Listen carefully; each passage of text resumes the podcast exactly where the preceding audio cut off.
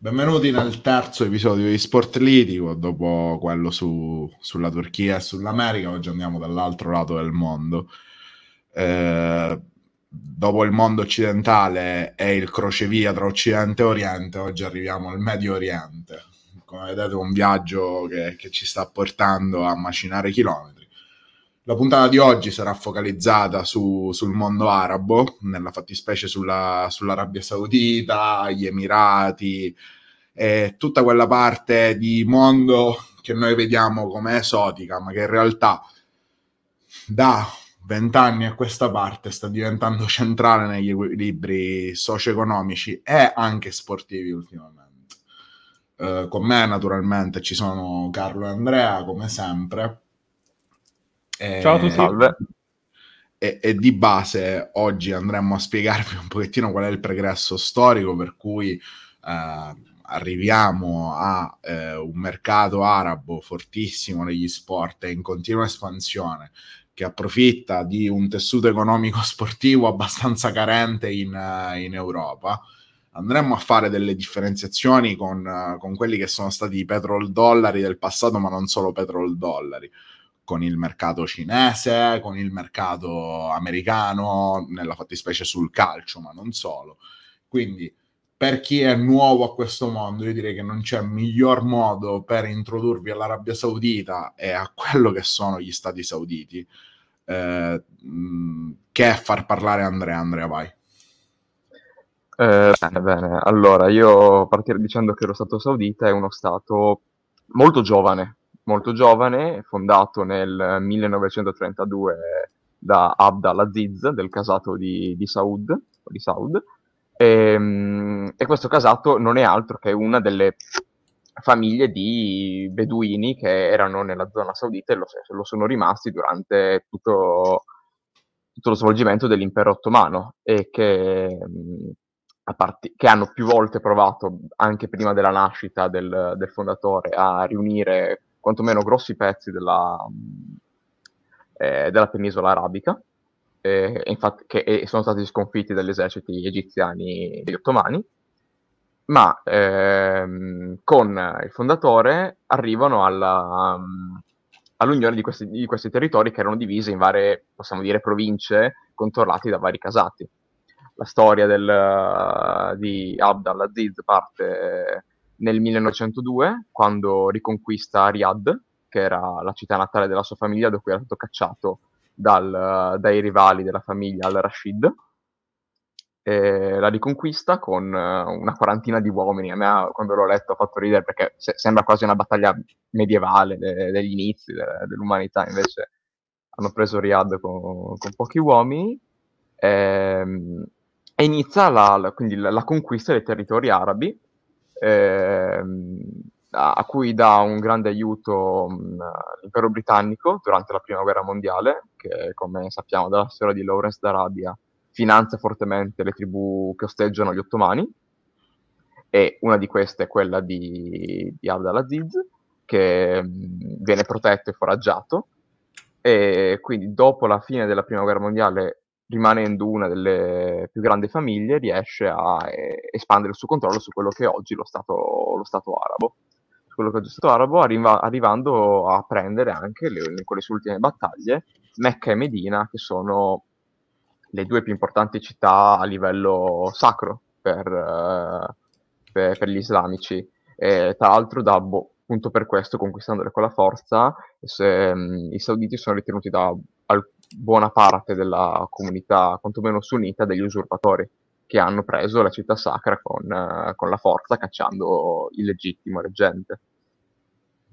Tra l'altro, dal punto di vista religioso, lo Stato Saudita è particolare, perché segue una forma di Islam chiamato l'Islam Wahhabita, che nasce nel XVIII secolo proprio nella penisola arabica, ed è una corrente letterista che è considerata molto conservativa, e che nel 2016 al Concilio dell'Islam di Grozny in Cecenia è stato dichiarato non facente parte del mondo sunnita, assieme alla corrente salafita, il che ha irritato particolarmente la famiglia famiglia saudita che l'ha preso tra l'altro più come un affronto politico fatto da Putin e da Kadyrov, che è stato il primo promotore e sostenitore, più che una vera e propria dichiarazione religiosa. Lo Stato saudita deve la propria potenza che si espande nel mondo islamico alla scoperta del petrolio negli anni 30 del Novecento. Dopo la fondazione della monarchia viene scoperto il petrolio, viene anche trovato il gas, e questo inizia a dare la spinta fondamentale allo sviluppo dello Stato, che diventa uno Stato, possiamo dire, moderno, vero e proprio.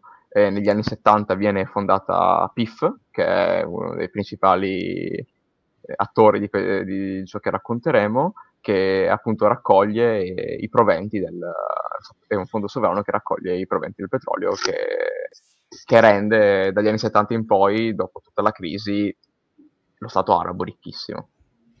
Perfetto. Hai nominato il punto focale dell'economia saudita, che vorrebbe poi non esserlo, ma di questo parleremo in dettaglio dopo, per darvi un riferimento a livello di produzione di barili di petrolio. Il barile è l'unità di misura del petrolio. L'Arabia Saudita è il secondo produttore al mondo, con circa 10 milioni di barili al giorno, secondo solo agli States, che ne producono 18 milioni, se non sbaglio, però è il più grande, ha le più grandi riserve di petrolio nel mondo, dopo il Venezuela. Quindi sono non egemoni nel mercato, ma comunque è un oligopolio quello del petrolio, come ben potete immaginare, come sicuramente già sapete, che non riguarda solo la Saudi Arabia, ma tutti gli stati generalmente della penisola saudita, come il Qatar, come gli Emirati Arabi, parzialmente anche lo Yemen, anche se rientra sulla produzione dell'Arabia Saudita, ma non ne parleremo oggi, e l'Oman. Carlo, vai tu. Sì, allora, come abbiamo ben visto, l'Arabia è un paese che ha da sempre vissuto fortemente, ha legato a doppio filo il proprio Stato alla produzione di petrolio e quindi come esportatore. Questo è stato anche uno dei suoi più grandi problemi, già dal 1970 che se ne accorgono e cercano di diversificare l'economia. Negli ultimi 15 anni però questa cosa è effettivamente diventata quasi una missione, una vera e propria missione, non solamente dell'Arabia Saudita ma di tutti quanti i paesi di quella parte del mondo, e si sono messi tutti quanti questi paesi come data il 2030. L'Arabia Saudita in particolare ha questo programma chiamato Vision 2030, con il quale si vuole proporre degli obiettivi francamente incredibili, con cui vuole diversificare l'economia, cambiare profondamente la società e probabilmente anche aumentare di molto la forza della famiglia reale. Sì. Parliamo comunque di un paese che vive con il 74%, ha un'economia basata con oltre il 70% sull'esportazione del greggio. Ora, questa situazione è comune a molti paesi di quella zona, l'Arabia infatti noi sappiamo che fa parte dell'OPEC, ovvero l'Organizzazione per i Paesi Esportatori di Petrolio, fa parte in quella zona per il Consiglio per la Cooperazione del Golfo, assieme a Bahrain, Oman e altri paesucoli così. La cosa però veramente importante è la quantità di denaro che viene messo a disposizione. Cioè l'Arabia in questo momento sta ponendosi come player per trasformare totalmente l'economia di uno Stato, e stiamo parlando di uno Stato che è fortemente arretrato ancora, ma è estremamente giovane. Punta tantissimo sull'entrata di soggetti stranieri all'interno dello Stato come investitori, e per far questo che cosa deve fare e che cosa sta cercando di fare? Sta cercando di pulirsi molto l'immagine. Saudi Vision è un progetto che aveva come suo maggior, non propugnatore, però come suo alleato maggiore, il patron della Virgin. Miliardario enorme, se siete mai andati in una palestra, bene, siete andati in una palestra Virgin. Se avete mai sentito la radio, sicuramente vi sarà capitato di sentire Virgin Radio. È un magnate del futuro turismo spaziale, che però ha deciso di troncare tutti quanti i rapporti dopo l'omicidio di Khashoggi. Ne parleremo di Khashoggi, non ci svegliamo troppo. Rimaniamo su Vision per ora, ma tenete bene a mente, ascoltatori, il nome di Jamal Khashoggi, perché sarà abbastanza importante. Chiaramente vi starete chiedendo come si arriva allo sport, ci arriviamo, andate tranquilli. Vai Carlo. Rendetevi conto semplicemente che lo sport, come abbiamo detto nella nostra prima puntata, è uno dei maggiori modi per avere soft power nel mondo. L'Arabia sta cercando di pulire l'immagine che ha di sé, di darsi un'idea di Stato attraverso lo sport, come hanno cercato anche di fare altri paesi, come per esempio Cina. L'hanno cercato di fare tanti altri, però quei paesi erano dei paesi che tendevano all'essere egemoni nella loro zona, nelle loro bolle. La Cina non ha mai avuto effettivamente dei soggetti contro cui lottare per diventare egemoni in quella zona. Gli interessava sì l'opinione che aveva il mondo di lei, ma giusto poco. L'Arabia no. L'Arabia lotta con altri paesi per essere egemonica, lotta con l'Iran per essere egemone dal punto di vista politico, lotta col Qatar per essere egemone dal punto di vista economico. Vision 2030 è una gara tra tutti quanti questi stati, che hanno tutti quanti dei progetti abbastanza simili, per l'egemonia di una parte del mondo. Sì. Per diventare in pratica la powerhouse del mondo, di quella parte del mondo islamica, letteralmente riassumibile la visione Saudi 2030 nel diventare il main actor, la main powerhouse, il riferimento del mondo islamico nel mondo. Scusate il gioco di parole, però è letteralmente così. Diventare centrali nel mondo islamico e prendere il sopravvento su quello che ha detto Carlo, quindi su quell'altra parte del mondo islamico, perché non facciamo l'errore di pensare il mondo islamico come un mondo compatto, è un mondo abbastanza scisso, è un mondo abbastanza diviso e conflittuale, basti pensare alla differenza tra sunnismo e sciismo, e capite già che ci sono delle profonde, nonostante le radici siano comuni, ci sono profondissime differenze. Vai Carlo. No, l'unica cosa che volevo ancora aggiungere, qua passiamo proprio alla parte, tra virgolette, sportiva. Una delle dei grossi tentativi che sta facendo l'Arabia è proprio quello di puntare in maniera estremamente forte sullo sport. Puntano ad avere 25 World Championship di vari sport entro il 2030, avranno la Coppa del Mondo, è notizia di poco tempo fa che avranno una ATP 1000, si stanno muovendo tanto da questo punto di vista, un po' perché appunto vogliono il soft power. Scusa Carlo. Sì. Volevo aggiungere che ci hanno confermato i nostri amici esperti al tennis che la 1000 è fondamentale perché sì. I tennisti, se non hanno infortuni, sono obbligati a parteciparvi, quindi tutti i maggiori tennisti del mondo andranno in Arabia. Sì. E soprattutto comunque lo sport in questa situazione è usato sì come meccanismo di soft power, ma soprattutto verrà utilizzato come meccanismo di identificazione culturale attorno alla corona, perché comunque dobbiamo ricordare che l'Arabia è un paese molto giovane, è un paese in cui la maggioranza delle persone è sotto i 35 anni, un paese con una maggioranza di persone sotto i 35 anni che vive comunque in una situazione oppressiva può essere pericoloso per una famiglia reggente. Certo. Il dargli lo sport, come facevano i romani, panem et circenses, è una cosa che esiste dall'alba dei tempi e loro lo stanno rifacendo papale adesso. Io prima di passare allo sport faccio un piccolo prospetto di Carlo ha detto giustamente che c'è un gettito di risorse per Saudi Vision 2030 fuori dal mondo. Io vi do qualche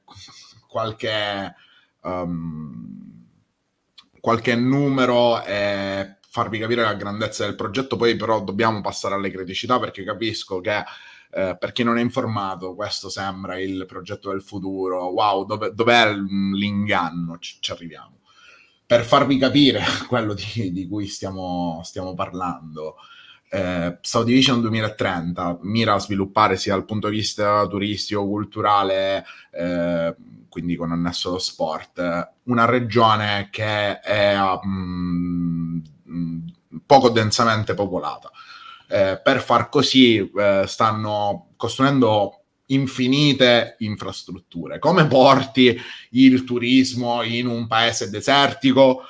Beh, immaginate un progetto che si propone di creare altre 7 Dubai dal niente, perché Dubai è stata costruita dal niente.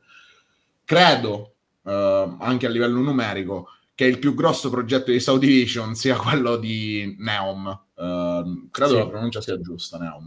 Che cos'è Neom? Neom in questo momento è nient'altro che un pezzo di terra desertico, su cui stanno venendo investiti 500 miliardi di dollari per costruire una città dal niente, renderla... è una città che mira a far sembrare vetusta Dubai, far sembrare arretrata Dubai. La città del 3000. Sì, sì, è esattamente la città del futuro. La città sarà, qualora si completasse il progetto Neom, perché poi, vabbè, ci sono mille difficoltà diverse nel completarlo, è quello che sarà la città del futuro, non solo per i canoni orientali, ma anche per i canoni occidentali. Mira a costruire il più grande resort del mondo sul Mar Rosso, progetto da 3,2 miliardi di dollari, che sarebbe il Red Sea Project, che è comunque complementare al progetto Neom, ma è solo un'area turistica. Pensate a investire 3,2 miliardi di dollari per un'area turistica, ma non solo. Per rendere un paese fruibile anche da investitori esterni, per mandarli a vivere là, servono anche le infrastrutture che riescano a garantire i beni necessari e primari, come l'acqua, che è un problema e lo è sempre stato.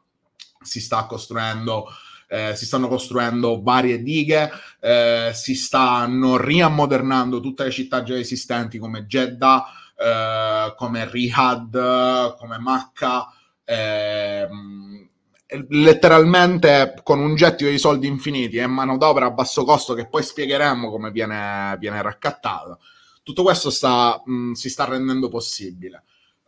Il problema è che questi investimenti sarebbero vani nell'attrarre capitale estero e quindi anche occidentali, se la Saudi Arabia non cambiasse la sua percezione da parte di noi, mi metto nel confuto, di noi occidentali, per quello che... vi faccio una domanda, Andrea e Carlo, per farvi capire. Cosa pensate che sia l'Arabia Saudita? Prima di entrare nel mondo della conoscenza, cosa pensavate dell'Arabia Saudita? Vado io? Se... Vai. Okay. Uno stato come poteva essere l'Iran, quindi uno stato quasi dittatoriale dove vige la Sharia e dove i diritti sono estremamente limitati. E a livello strutturale? Deserto, cammelli, beduini? Deserto, cammelli, beduini e 2-3 grosse città moderne, perché hanno i soldi per farlo. Sì, e questa è la percezione comune di un occidentale medio, lo è tutt'oggi, per rendere sostenibile il progetto Neom, perché se investi 500 miliardi di dollari significa che prospetti di ricavarne nel lungo periodo almeno il triplo, devi cambiare questa percezione che nel mondo occidentale è pessima. Leggevo delle statistiche per cui la Saudi Arabia è uno dei paesi percepiti in maniera peggiore nel mondo, proprio dopo l'Iran, dopo l'Iraq, dopo l'Afghanistan, posti che hanno ben altri problemi, però la percezione media è quella sulla qualità della vita, eccetera, eccetera. Potrebbe essere così soprattutto se sei donna, potrebbe essere così se appartieni alla comunità LGBTQ, potrebbe essere così se sei indiano o del Bangladesh. Mirano a non farsi vedere così dai ricchi occidentali. Da noi, letteralmente a noi. E come farlo in maniera semplice, paradossalmente? In maniera semplice con lo sport, fondamentalmente è questa la cosa. Avendovi dato un antipasto del Saudi Vision, io passerei alla criticità dell'Arabia Saudita. Scusa Fede, volevo giusto fare prima, siccome ne parleremo ed è giusto dare per un compito la differenza che c'è tra PIF, che è il protagonista di questa vicenda, e gli altri fondi sovrani. Sì, vai. Perché questa cosa è importante. Allora, uno dei progetti di Vision 2030 è di rendere PIF il più grande fondo sovrano al mondo. Loro si sono dati l'obiettivo di 2 trilioni. Così. Con quanti zeri si scrive trilioni? Ecco. Tanti, 2000 miliardi. Esatto, 000 sono 000. Tanti soldi. Di soldi, perché al momento PIF non è assolutamente né il più ricco né il più influente dei fondi sovrani. Intanto cos'è un fondo sovrano? Un fondo sovrano è un fondo statale nato in quei paesi dove vi era e vi è tuttora un fortissimo surplus derivante dall'esportazione del greggio, quindi Singapore, Arabia Saudita, Qatar, Norvegia fondamentalmente, poi altri due stati del Golfo. PIF non è assolutamente il più ricco, anzi è in fondo alla classifica. Il più ricco per esempio è quello della Norvegia, che io ho incontrato nei miei studi, ed è un fondo particolare che ha il doppio del patrimonio di PIF. Sì, asset per 1,47 miliardi, billions di US$. Sì, per farvi capire, PIF 777 morti di fame, dei poveracci in confronto a loro. Tra l'altro è un fondo molto particolare perché ha questo paradosso, forse non paradosso, che benché i ricavi derivino dall'esportazione del greggio e del gas, hanno una politica di investimento su aziende green, fondamentalmente. Su aziende green. E in generale tutti questi fondi, com'è che diversificano? Comprano azioni di aziende estere. E quasi tutti hanno hanno azioni di Apple, hanno azioni di Google, hanno azioni di Tesla, hanno azioni di Eni, di Enel, di grandi aziende estere, che rendono sul tempo, e quindi se hai i soldi comprarli e fare ovviamente piccole percentuali che però valgono miliardi. Sì. Nessuno di questi fondi ha mai fatto quello che si propone Saudi Vision, ovvero investire così tanto sullo sviluppo nazionale. Nessuno ha mai detto mettiamo 500 miliardi su una città sperduta nella Norvegia che ce lo possiamo permettere e la creiamo la più grande città del mondo. Nessuno l'ha mai pensato.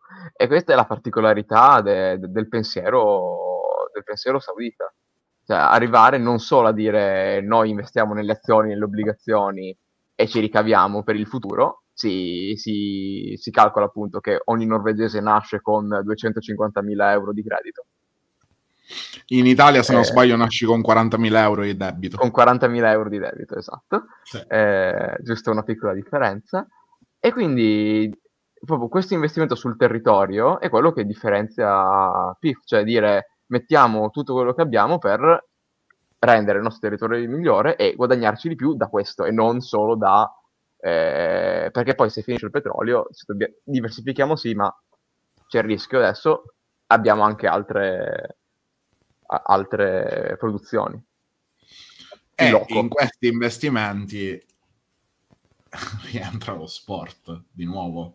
la Norvegia non compra, ok, mettiamola così, Cristiano Ronaldo non va al Bodo Glimt o al Rosenborg, non gli serve, per farvi capire quanto è, che cosa significa investire sul territorio. Ti compri Cristiano Ronaldo, compri un'icona globale, ma poi ci arriviamo a Ronaldo. Quindi possiamo dire, come ha detto un grande politico italiano, che stanno vivendo un vero e proprio rinascimento. Sì, sì, ma anche un rinascimento, paradossalmente, per quello per cui è possibile, un rinascimento culturale. Sì. Perché l'Arabia Saudita è quella che passa agli occhi del mondo, perché fino al 2012, se non erro, le donne non avevano il diritto ad avere la patente di guida. L'Arabia Saudita è quello stato che passa agli onori delle cronache per aver commissionato l'omicidio di un giornalista d'opposizione, che è Jamal Khashoggi, in uno stato estero peraltro, di essere il mandante di un omicidio. L'Arabia Saudita è quella che passa agli occhi del mondo perché la comunità LGBT viene condannata, se non sbaglio, a morte. Non vorrei sbagliarmi, non vorrei che fosse una topica, però l'omosessualità è punita con la pena di morte, nonostante come si dice, l'uso della pena di morte stia progressivamente scendendo in Saudi Arabia. Fa strano per noi occidentali pensare che una persona omosessuale, transgender o quant'altro possa essere punita a morte, o che possa essere punita, però l'Arabia Saudita è anche questo, lo è tutt'oggi, è importante affermarlo. Non è facile viverci se appartieni a determinate, tra virgolette, minoranze, o se hai l'idea di voler criticare Bin Salman e famiglia, non va benissimo. Potresti finire in prigione, ecco. Come minimo potresti finire in prigione, o nel caso di Khashoggi potresti venire ucciso. Qualcuno di voi vuole finire nelle borse, potresti finire in borse. Poi qualcuno di voi vuole spiegare chi era Jamal Khashoggi o me lo prendo io? Se vuoi andare, vai, Fede. Va bene. Jamal Khashoggi è letteralmente un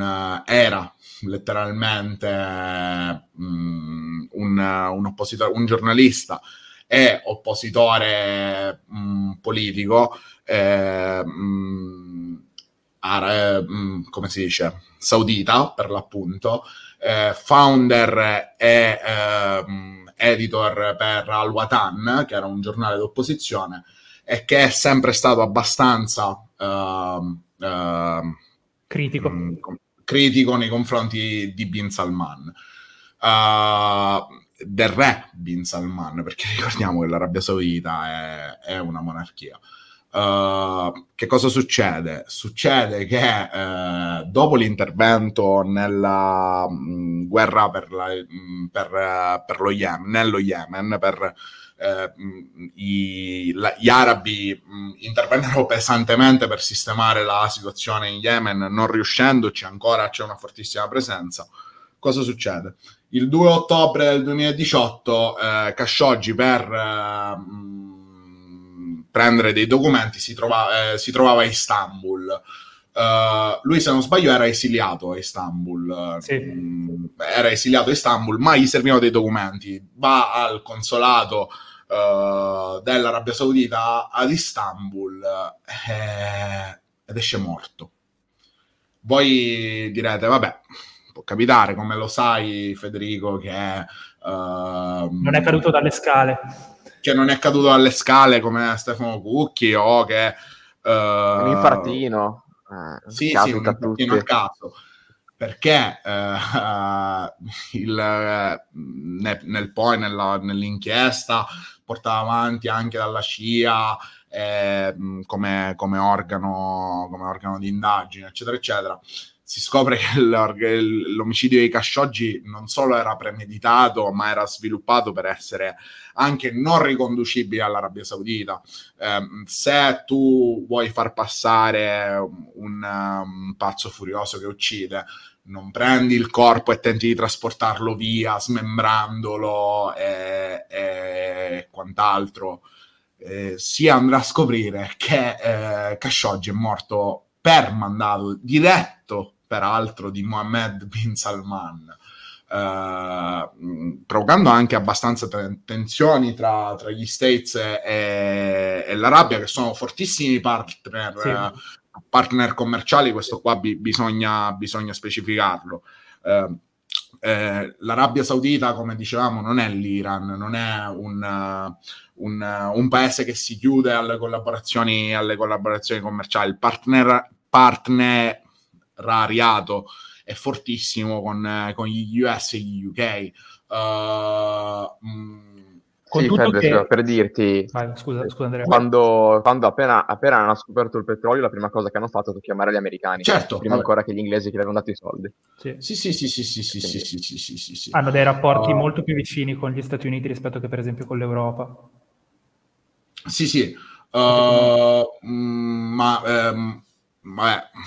come si dice, poi il rapporto con l'Europa deriva dal rapporto con gli Stati Uniti. Il rapporto è forte con l'Europa, ma è un rapporto mediato dagli Stati Uniti, come è sempre stato. Con la Francia non so quanto siano ancora in buonissimi rapporti.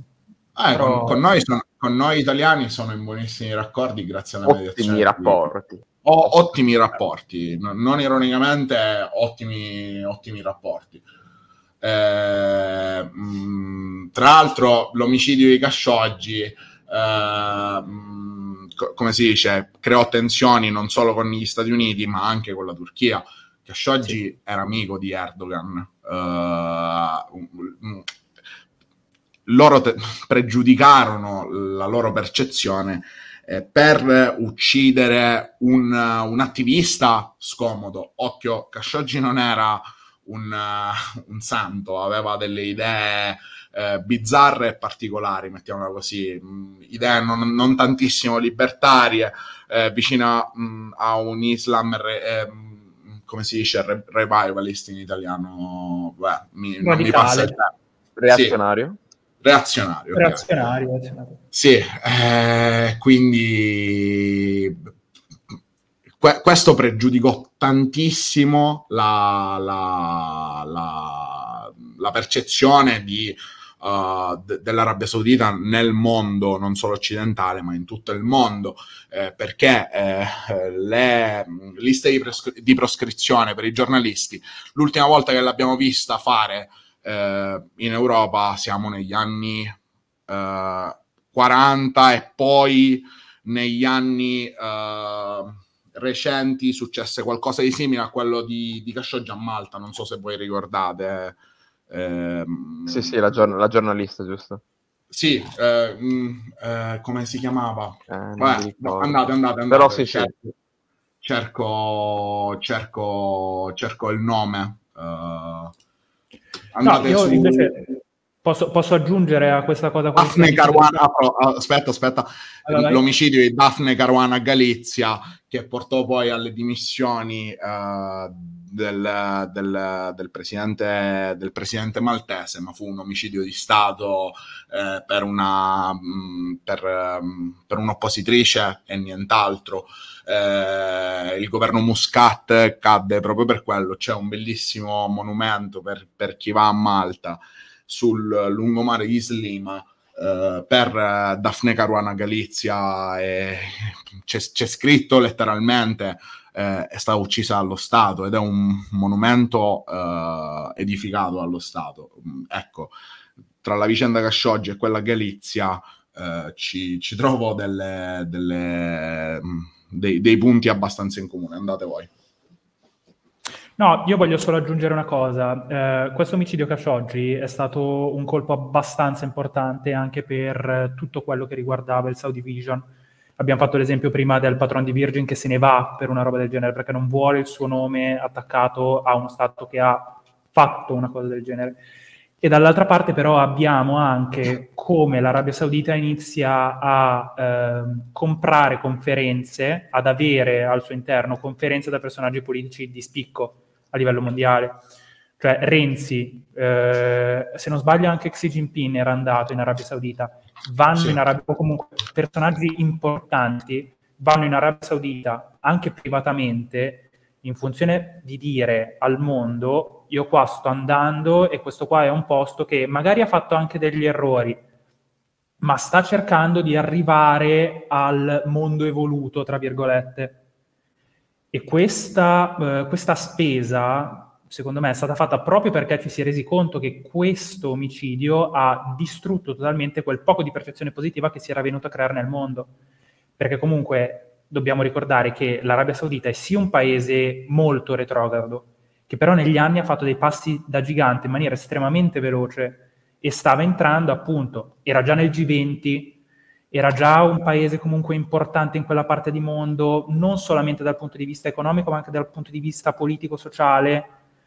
Quell'omicidio li ha fatti tornare indietro nella percezione generale di 30 anni. Sì, ed è una roba che non ha fatto per niente bene a quell'idea di Saudi Vision, ecco.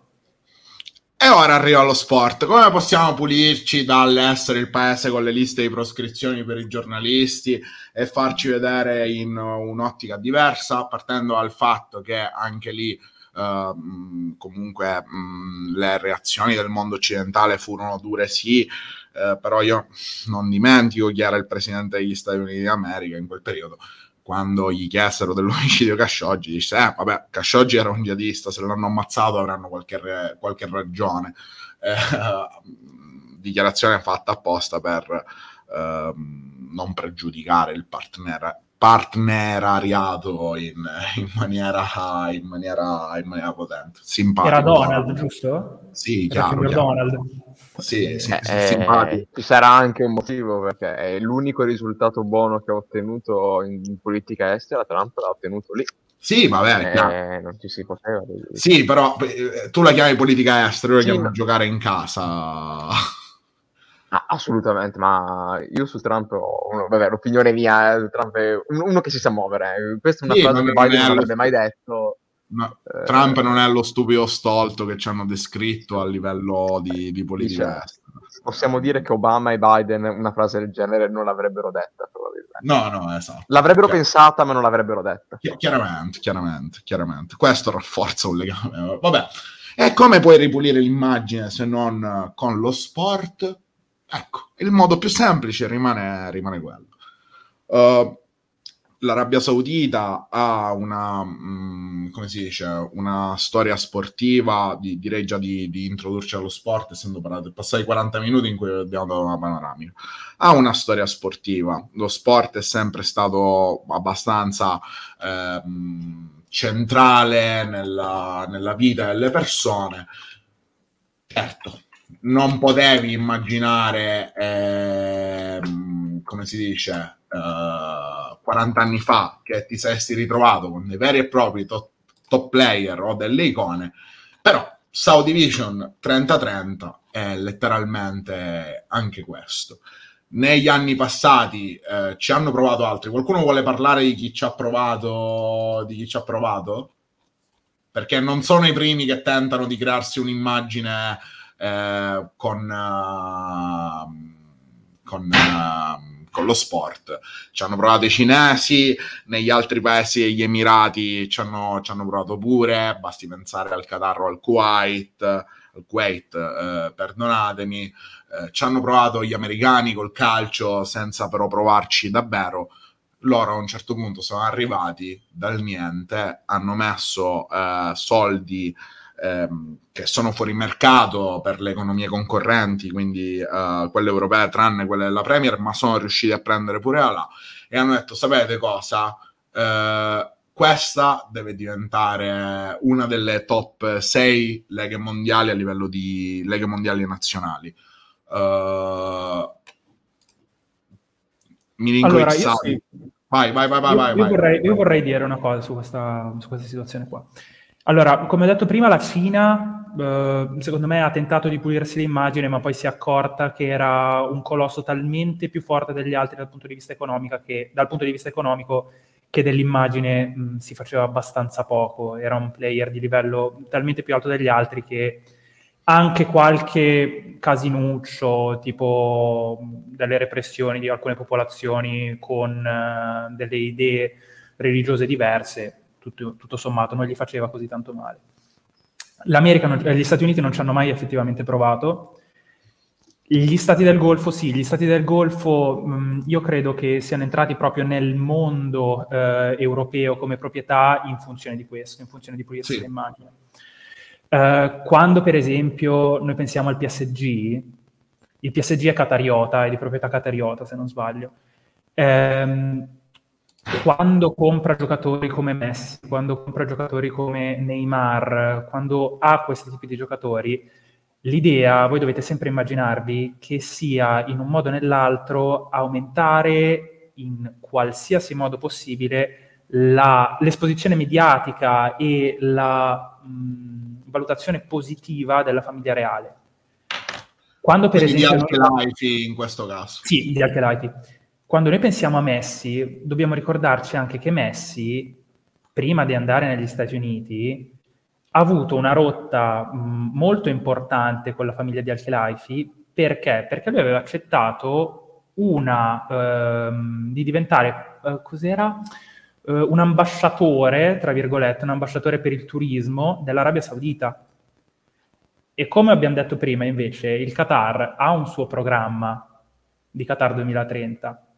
Il fatto che anche il Kuwait a Kuwait 2025, sì. Il fatto che un giocatore così importante, e su cui probabilmente il PSG, la famiglia Al-Khelaïfi, il Qatar, aveva fatto un investimento per farlo diventare dopo un testimonial del Qatar, è importante.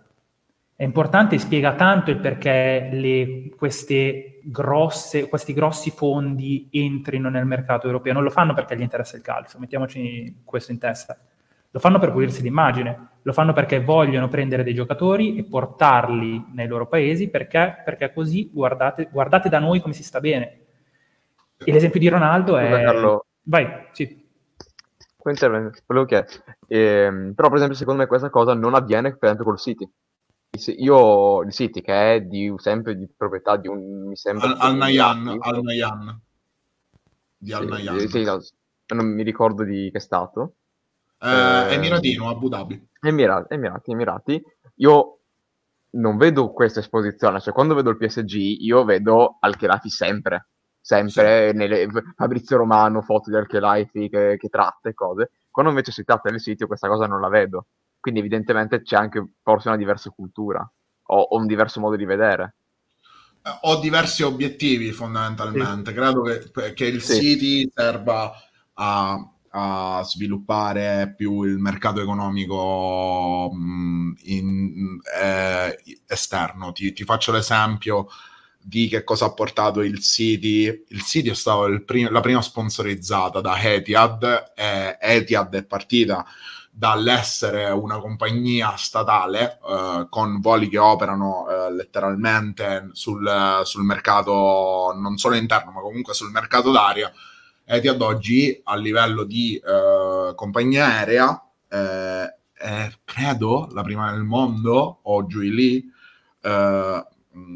si sta specializzando sempre più nel settore dei viaggi di lusso, del turismo di lusso, del turismo anche sostenibile in qualche modo. Credo che il Manchester City sia stato preso per lo sviluppo economico più che per lo sviluppo di immagine. Sì, sono d'accordo con te che ci sia comunque una netta differenza con Al-Khelaïfi che non ha, ad esempio, non ricordo Al Nahyan davanti alle telecamere, mentre ricordo Al-Khelaïfi. Infatti questa, quando hanno vinto la Champions è stato molto notato il fatto che lui non si vedeva da 8 anni, la prima volta che è comparso, cioè non vuole l'immagine. Sempre, secondo me sarà molto divertente da un certo punto di vista vedere come agiranno col Palermo. Ma lui in città non c'è mai stato, ti posso dire. No, dico in generale come lo sfrutteranno a livello di immagine in Italia. Ma tutto da vedere, ma comunque sì, c'è una nettissima distinzione tra che poi fa vedere anche le mire quanto siano diverse. Io però voglio aggiungere solo una cosa. È vero che magari possono essere delle differenze di vedute, possono esserci anche degli obiettivi diversi, però ricordiamoci sempre che questi paesi che cercano di avere questo sviluppo in questo momento hanno tutti, appunto, abbiamo detto che tutti quanti questi paesi hanno un Vision 2030. La situazione per tutti quanti questi paesi, per esempio riguardando il calcio, sono paesi che sono fortemente sconsigliati dai sindacati dei calciatori. Certo. Cioè, per esempio, PIF Pro dice proprio ai suoi iscritti di non andare a giocare in questi paesi perché non pagano gli stipendi molto spesso. Io non escludo il fatto che tante volte si sia cercato di entrare nel mercato europeo per migliorare la visione che il mercato europeo ha di queste proprietà, per migliorare quello che i calciatori pensano di queste proprietà. Io il City non sono così convinto che sia semplicemente un modo per dimostrare che ok, siamo interessati al calcio e ci interessa anche non quello che il mondo esterno pensa di noi, ma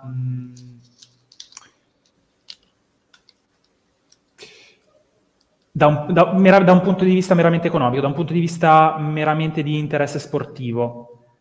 Sono convinto ci sia dietro una mira molto più politica e molto più di pulizia dell'immagine di quei paesi nei confronti del calcio proprio. Ecco. Mm-hmm. Dici proprio verso il mercato, quindi il mercato di riferimento, non i mercati. Sì. No, che non c'entriamo noi nella percezione di quel mercato, c'entrano proprio i giocatori, c'entra proprio il mondo calcio come vede quel luogo lì.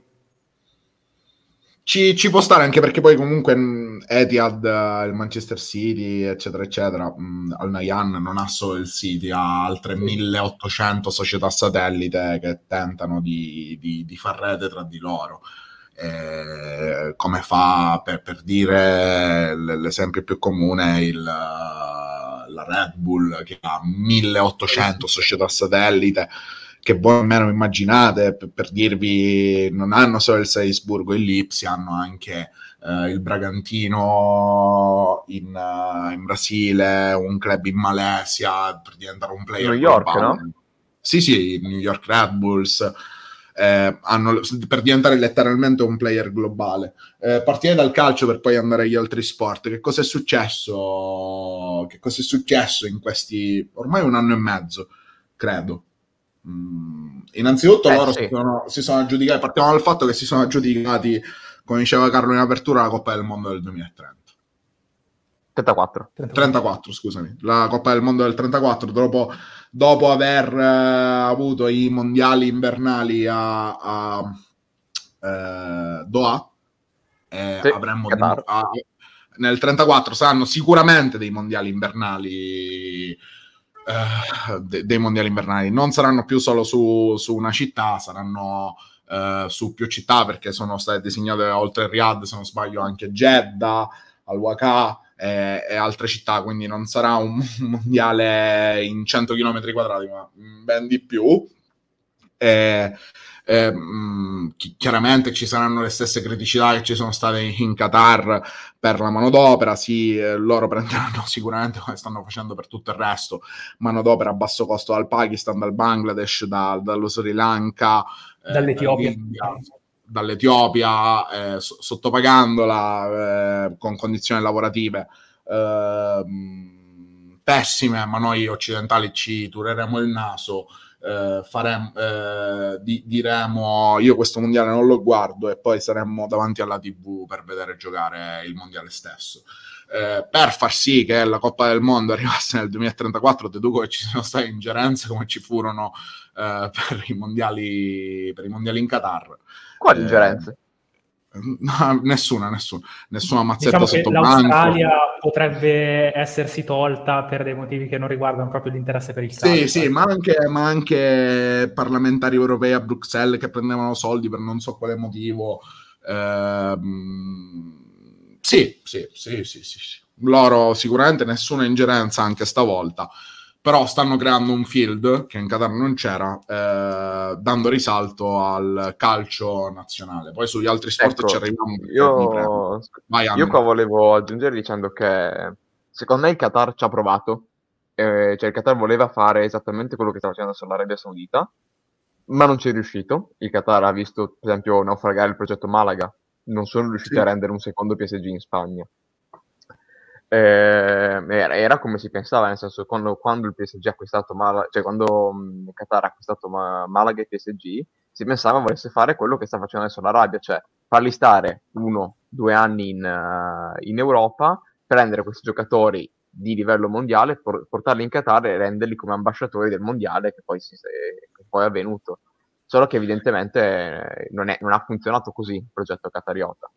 E infatti l'Arabia ha adottato un approccio totalmente diverso: evitare satelliti nel mondo e portarli direttamente sul mercato interno. Un satellite nel mondo c'è, ma non è proprio un satellite, è qualcosa di più, è il Newcastle. Ah, vabbè, sì. Sì, non è un satellite, nel senso è una società vera e propria che, tra l'altro, bisogna dire, sta lavorando molto meglio di quanto abbia mai fatto il PSG, secondo me, a livello sportivo. Sono d'accordo. Ha un progetto, si vede, ragazzi. Esatto, 80 milioni regalati, grazie mille, un cesso, grazie. Potevano prendersi i sensi a questo punto, ma comunque, quindi non è un vero e proprio satellite, è un club, è un'altra cosa, è un progetto imprenditoriale, è un altro progetto che secondo me avrà grande successo. Però loro stanno portando direttamente i giocatori. Esatto. Io ho fatto una piccola panoramica di quello che è stato questo mercato. Allora, possiamo dire che è da 1 anno e mezzo da quando è arrivato Ronaldo in Arabia che è iniziato il processo. Io per esempio non avrei mai pensato che Ronaldo in Arabia e poi tutti questi altri in Arabia, non l'avevo vista. Poi sono stato colpito. Comunque, ho tirato giù qualche numero. Vai. Per esempio, benché è evidente, secondo me, che non siano molto propensi al transfer, a pagare tanti soldi per il trasferimento. Sono più propensi a dare più soldi per i contratti. Nonostante questo, hanno speso leggermente meno della Serie A, che è secondo campionato per spesa, che dopo la Premier, che è chiaramente inarrivabile. Sì, esatto. E secondo campionato per spesa la Serie A, essendo inattivo, cioè questo mercato la Serie A ha comprato per 880 milioni, ha venduto per 1 miliardo e rotti. Quindi è un mercato che non si sostiene da solo, ha bisogno di fare profitto. Mentre ovviamente la prima è la Premier, che ha speso quasi 3 trilioni, no, quasi 3 miliardi. In transfer, solo in transfer, che è una cifra più di tutti gli altri messi assieme. Fare due cifre: la Bundes ha speso 750 milioni e la Liga, che se non fosse per il Real sarebbe profondo rosso, ne ha spesi 440. Mm-hmm. Quindi sono immessi nel mercato per la prima volta e sono diventato il terzo mercato per spesa, tutto in passiva, tra l'altro. Spesa solo di transfer? Solo di transfer. Perché per spesa in contratti purtroppo non sono riuscito a trovare dei numeri precisi, non ho trovato siti che mi hanno dato cifre precise sui contratti, però parliamo decisamente di cifre superiori al 1,5 miliardi totali negli anni. Qual è la loro strategia, in parole povere? Overpagare il giocatore. Perché comunque tu devi dare un compenso, stai abbandonando il calcio che conta per metterti in un calcio che probabilmente conterà nel futuro. Come renderti appetibile, visto che le città al momento non è bello vivere con 60 gradi all'ombra, non è bello vivere nel deserto. Come puoi compensare questa cosa? Dando tanti soldi. Quello che giocatori anche di altissimo livello, penso a Ruben Neves, prendono in 4 anni di carriera, tu gli dai annualmente con contratti una lunghezza incredibile, perché comunque sono tutti sui 4 anni di carriera in Inghilterra, in Italia molto di più. Sì, chiaro, Milinkovic prende una marea di soldi, e non puntando solo a, passateci il termine, bollitazzi come sì. Ronaldo. E su questo volevo fare un discorso. Ho sentito bollitazzi. Allora, è un lesso. È chiaramente finito per il calcio che conta, ma serviva come ambassador. Vai. Comunque, quello che volevo dire è che, tolte due eccezioni, ovvero secondo me Ruben Neves, che è un giocatore di assoluto livello, e Veiga, che è un giovane che avrebbe potuto andare nella squadra campione d'Italia e non ci è andato, ha preferito questo. Probabilmente, tra l'altro su Veiga aggiungo, secondo me è presumibile aspettasse una chiamata da una grande spagnola che non è arrivata, e quindi ha deciso di fare questo passo. Hanno preso giocatori con situazioni molto particolari. Benzema quest'ultimo anno è stato abbastanza bollito, Ronaldo non ne parliamo, Milinkovic non lo voleva nessuno in Europa, a quantomeno alla cifra che chiedeva la Lazio,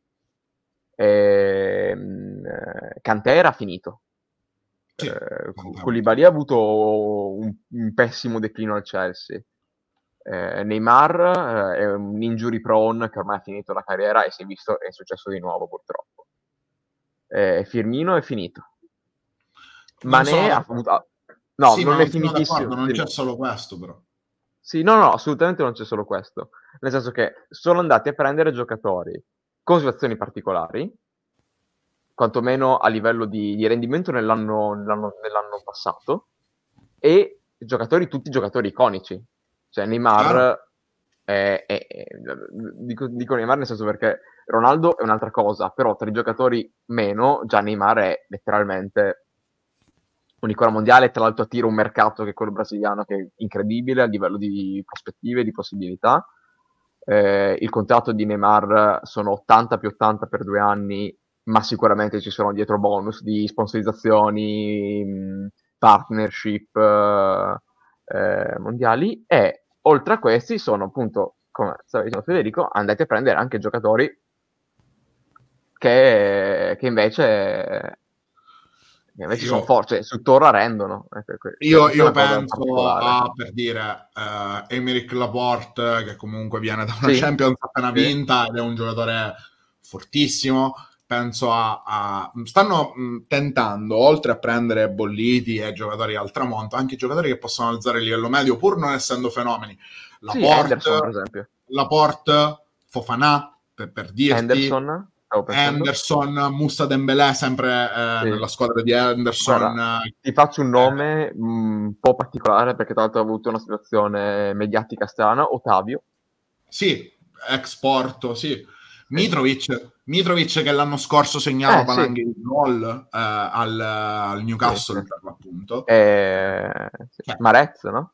Sì, anche Marez, Malcolm, cioè capite che comunque non è solo l'investimento sull'icona, ma anche su giocatori che possono alzare il livello medio. Concordo. Qual è il fatto? Le squadre che in questo momento hanno fatto questo mercato sono 4/5, 4 di proprietà del Public Investment Fund, quindi PIF, Al-Ahli, Al-Ittihad, Al-Nasr e Al-Hilal, okay, perdonatemi. E poi vabbè l'Al-Ettifaq, che è la squadra di Steven Gerrard, che però non è di proprietà statale. Il progetto è anche l'Al-Shabaab, che è l'Al-Shabaab, vero? Anche l'Al-Shabaab. Qual è letteralmente il progetto da parte di PIF per il 2030? È quello di avere un campionato in cui tutte le squadre, anche quelle dei mercati minori, perché comunque stiamo parlando, nel caso di quelle statalizzate, di squadre di Riyadh e di Jeddah, quindi le due principali città, ma portare il calcio a questo livello anche alla Mecca, Buraida, Darras, al Mashma, E aggiungo, quindi... Fred, quando finisci. Comunque a tutte le squadre, alle altre, sono stati promessi almeno un giocatore di carattere internazionale, e infatti ogni squadra ha ricevuto, a parametro zero solitamente, ma con un certo tipo di contratto, anche un giocatore di terzo o quarto piano, ma di carattere internazionale, che giocava in Europa. E il campionato si sta allargando, hanno aggiunto altre squadre, quindi c'è appunto questa propulsione all'allargamento. Sì, è un modello molto americano, molto, secondo me, come sport, è molto poco europeo, come concetto proprio di distribuire il talento comprandolo, perché effettivamente noi avremo una situazione in cui avremo quattro grandi, che sono le quattro di PIF, però poi comunque la loro idea è avere proprio un campionato vivo, cioè dare a tutte quante la possibilità di competere, o comunque dare a tutte quante la possibilità di vedere qualcuno giocare. Sì.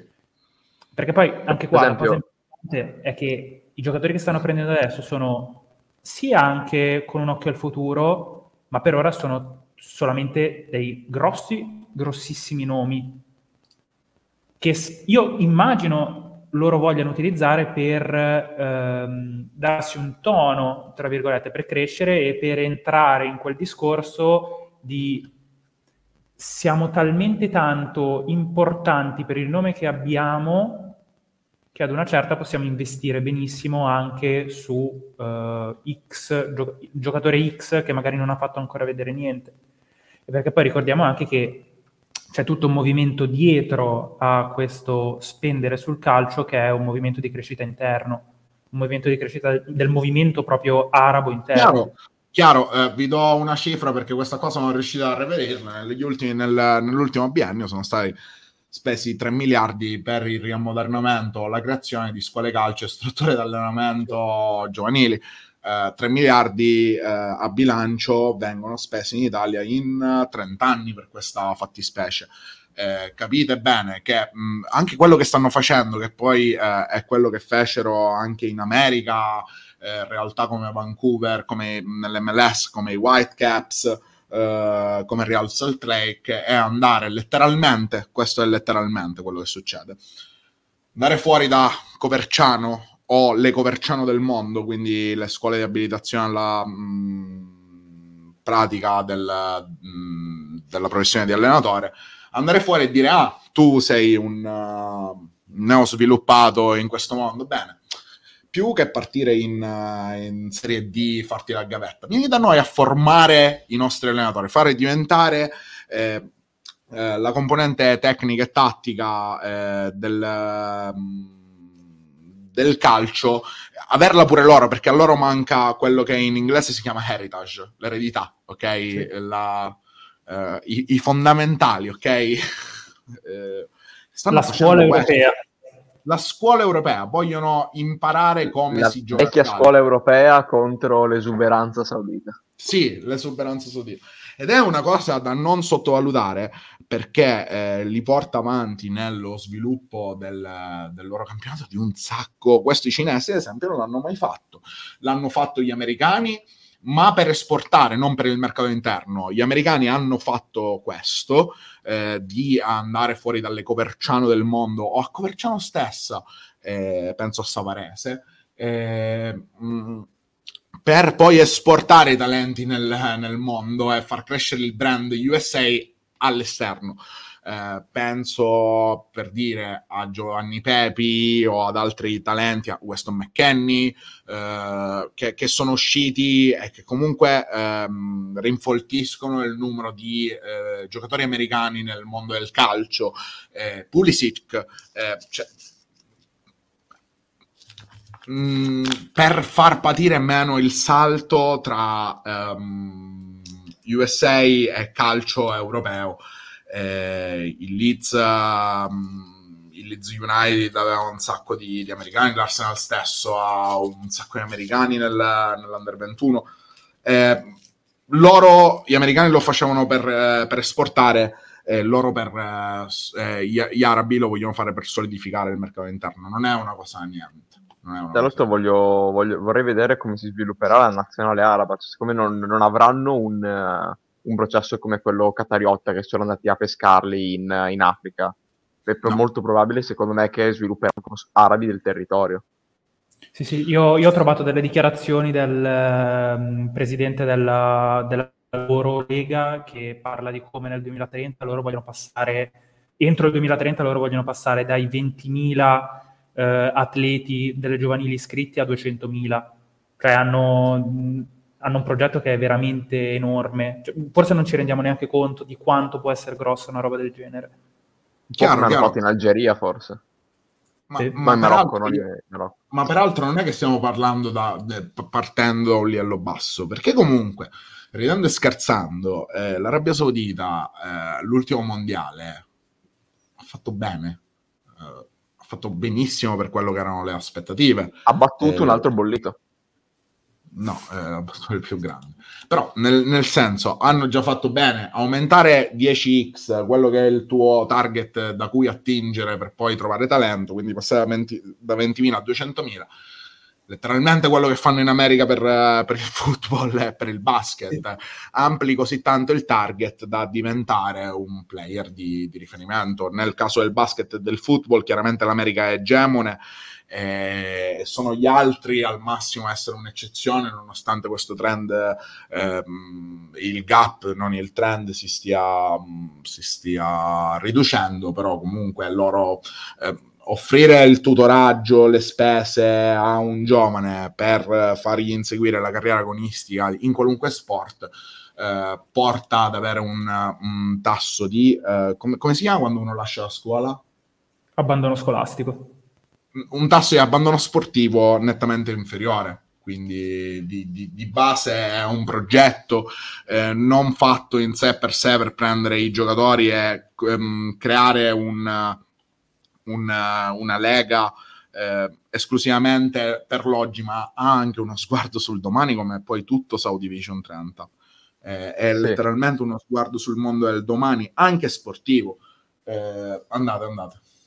Volevo dire, al momento è molto interessante vedere come tutti i contratti siano corti, sono tutti biennali, triennali, e massimo ci sono un paio di triennali con opzioni, quindi al momento offrono la possibilità a questi calciatori di farsi 2 anni da loro, prendere quello che prendono l'intera carriera e poi, se vogliono, tornare in Europa. Che è quello che farà Gabri Veiga. Sicuramente quello che farà Gabri Veiga. Però già iniziare così, quindi 2 o 3 anni in questo modo, poi bisogna vedere per esempio cosa faranno in questo calciomercato, se continueranno così. Per me sì. Per me sì, anche per me. Di più. E questo crea una base del futuro. Se tu prendi tutti quelli che hai adesso, in 2 anni ce ne metti magari la stessa quantità, il campionato diventa... con un livello medio direi incredibile per quello che sono le sono tutte quante le squadre a prenderlo, sì. Sì. Cioè, superi già comunque, per dirti, la Liga portoghese, assolutamente, ma anche la Ligan probabilmente. Cosa? Anche la Ligan probabilmente. Però no, perché comunque la Ligan è un mondo a parte, perché hanno un target, un bacino così ampio da cui attingere, che comunque li porterà sempre. Non è l'Italia, per farci capire. Però dico, il livello medio della Ligan, siccome sta leggermente scadendo negli anni, ha avuto un apice 3-4 anni fa, adesso siccome sta pian piano la Ligan è un campionato di formazione più che altro. Esatto, come il nostro in realtà. Sì, mentre la Serie A non è più niente, non crea nemmeno più talento, loro creano talento, lo esportano, penso a UAE, però è anche più facile per loro, bisogna dare onore al merito, perché comunque vivono i frutti, chiamiamoli così, anche se è sbagliato, del neocolonialismo e dell'abuso che hanno perpetrato su... Vero, però hanno comunque una grande abilità di sviluppo e quella ce l'hai in generale su tutti, non solo su quelli. Chiaro. Però comunque vai Carlo. No, io in realtà su questa cosa qua vorrei aggiungere una piccola parte. Cioè, magari col calcio... non c'è un cambiamento diretto nelle dinamiche di potere, però nel momento in cui questi iniziano a spendere su altri sport, magari neanche queste cifre, però iniziano a spendere su programmi di sviluppo per, non lo so, pallacanestro, tennis, nuoto, eccetera, eccetera, c'è la reale possibilità che quei campionati che prima erano considerati importanti, come quelli all'interno dell'Europa, diventino come il calcio brasiliano. Sì. Perché sul calcio noi il gap è molto ampio. Su altri sport, e tendenzialmente questo gap continua ad allargarsi, o comunque rimane bene o male simile. Su altri sport il gap non è così tanto grosso. Mettiamoci in testa che su altri sport, se loro vogliono investire, ci superano. Certo. Anche abbastanza velocemente, ecco. Dico a livello economico. Sì, no, ma, a livello economico. Ma più grande... a livello economico sì, assolutamente sì. Ma guarda, il mio discorso, ora entriamo nella parte dell'ipotesi, partendo dal fatto che c'è una parte anche per lo sviluppo della Saudi Pro League di pallacanestro all'interno di Saudi Vision 30, ma ci arriviamo. Se loro vogliono diventare un player globale, tolta l'America, sul basket, se il gap di spesa è X, cioè questi possono, per dire, andare dall'Eurolega e dire ok, sentite una cosa, dateci la wild card, ci creiamo il team, creano il super team in Eurolega, prendendo i vari giocatori forti in Eurolega, per dire. Se vanno da Schengeli e gli dicono guarda, ti do il triplo, non credo che Schengeli dica no, beh, ho fatto il nome di Schengeli, ma può essere letteralmente uno a caso. Quando hai così tanto gap, hai così tanto margine di spesa in più rispetto al concorrente, puoi letteralmente fare quello che vuoi. Questo gap non ce l'hanno nei confronti dell'America e mai ce l'avranno, anche se qua entro nel mondo delle ipotesi, poi chiedo anche a voi. Vi ricordate quali furono le reazioni dei giocatori quando si parlò di Mbappé? I giocatori NBA, quando si parlò del passaggio di Mbappé per €1 miliardo? Volevo arrivarci anch'io. Cioè, ai giocatori dell'Heritage non credo che gliene fotta qualcosa. Io la butto lì. Se alla scadenza del contratto, no? Di LeBron James... Bin Salman dice guarda, vieni a giocare per i Al-Ahly Rangers, sto sparando un nome a caso, ti do €2 miliardi all'anno, prende e vola. Questo che cosa comporterebbe? Innanzitutto che il dropout, invece di farlo solo per G League o ABL in Australia, a quel punto probabilmente alcuni giocatori di college comincerebbero a farlo anche per l'Arabia Saudita, stessa cosa alcuni giocatori europei, magari prima di dichiararsi al draft. Distruggere l'egemonia americana non è possibile in alcun modo, però creare un competitor all'Europa è facilissimo. Io non sono sicuro che non investiranno in altri sport come hanno fatto nel calcio. Giusto per dirvi, se nella pallavolo i campionati più importanti sono Italia e Turchia, io credo che con l'1% del budget possano comprarseli entrambi. Sì. E lì ti porti tutto dentro, te lo puoi portare direttamente in casa, tranquillo, non costa niente. Ma infatti stavo pensando, quando, cioè, i post, lei me l'hai fatto su Twitter, Federico, mi sembra, quando LeBron, Draymond e Giannis mettono il post se volete vengo anch'io, ma secondo me è vero, non stanno facendo una battuta per niente. Sì, anche niente. Secondo me non c'è alcuna battuta. Anzi, aggiungo che è una critica nei confronti dell'NBA stessa. Cioè, sappiamo che loro in percentuale sono pagati molto poco rispetto ai revenue dell'NBA. È ridicolo quanto poco vengono pagati. Esatto. Però là c'è un sistema di welfare interno, quindi... No, vero. Cioè, però sì, il valore di LeBron James non è 40 milioni l'anno. Io credo che solo LeBron James faccia guadagnare 400 milioni l'anno ai Lakers di dollari, capito? Però è un sistema di welfare che premia i giocatori di livello medio-basso rispetto a quello di livello altissimo. Poi vabbè, sono ricchissimi. Cioè, ecco, e secondo me proprio Il competitor secondo me può essere proprio sui giocatori di livello medio-basso. Quindi il lavoro lega. Sì, però con più capacità di spesa. Cioè, io non ho problemi a immaginarmi un mondo in cui l'Arabia va dal non lo so, da Torry Craig e gli dice sì, vieni, qua ti danno 5, io ti do 37. Sì.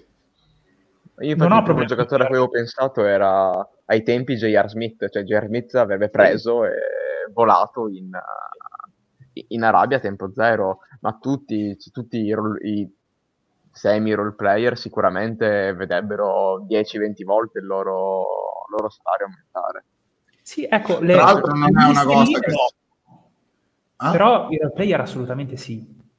Sì, ma anche Cat è uno che si tuffa nel mare, se la fa nuoto fino al golfo.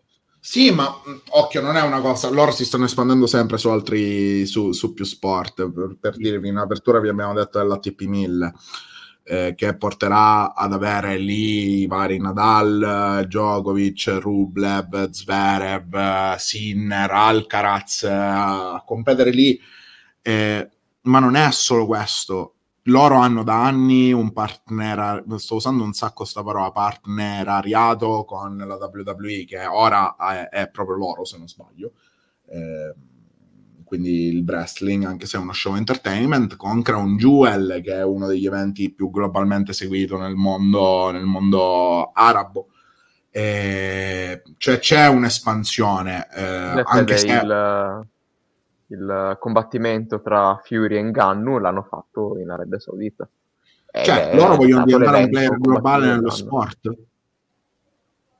Vogliono diventare un player globale nello sport per crearsi un'immagine. Letteralmente così. E arriverà anche per il basket, è arrivato per il calcio, sta arrivando per il tennis, anche se il tennis... non è così scalabile, per dire, probabilmente non ci sarà mai uno slam a Riyadh, però magari se i 1000 al posto di 2 diventano 15, sono tanti soldi che girano, sono tanti sponsor e investitori stranieri che ti porti, perché magari viene Rolex a finanziarti, a sponsorizzarti la TP1000 di Riyadh, sponsored by Rolex. Ti stai portando un player, creando rapporti commerciali con aziende straniere, che è quello anche uno dei come si dice, dei legami tra sport ed economia. Direi che il progetto c'è come, e non credo che sia una bolla, peraltro. No, non è assolutamente una bolla, non sono neanche così tanto convinto. Allora no, non è sicuramente una bolla, è sicuramente un progetto di sport washing in maniera abbastanza evidente.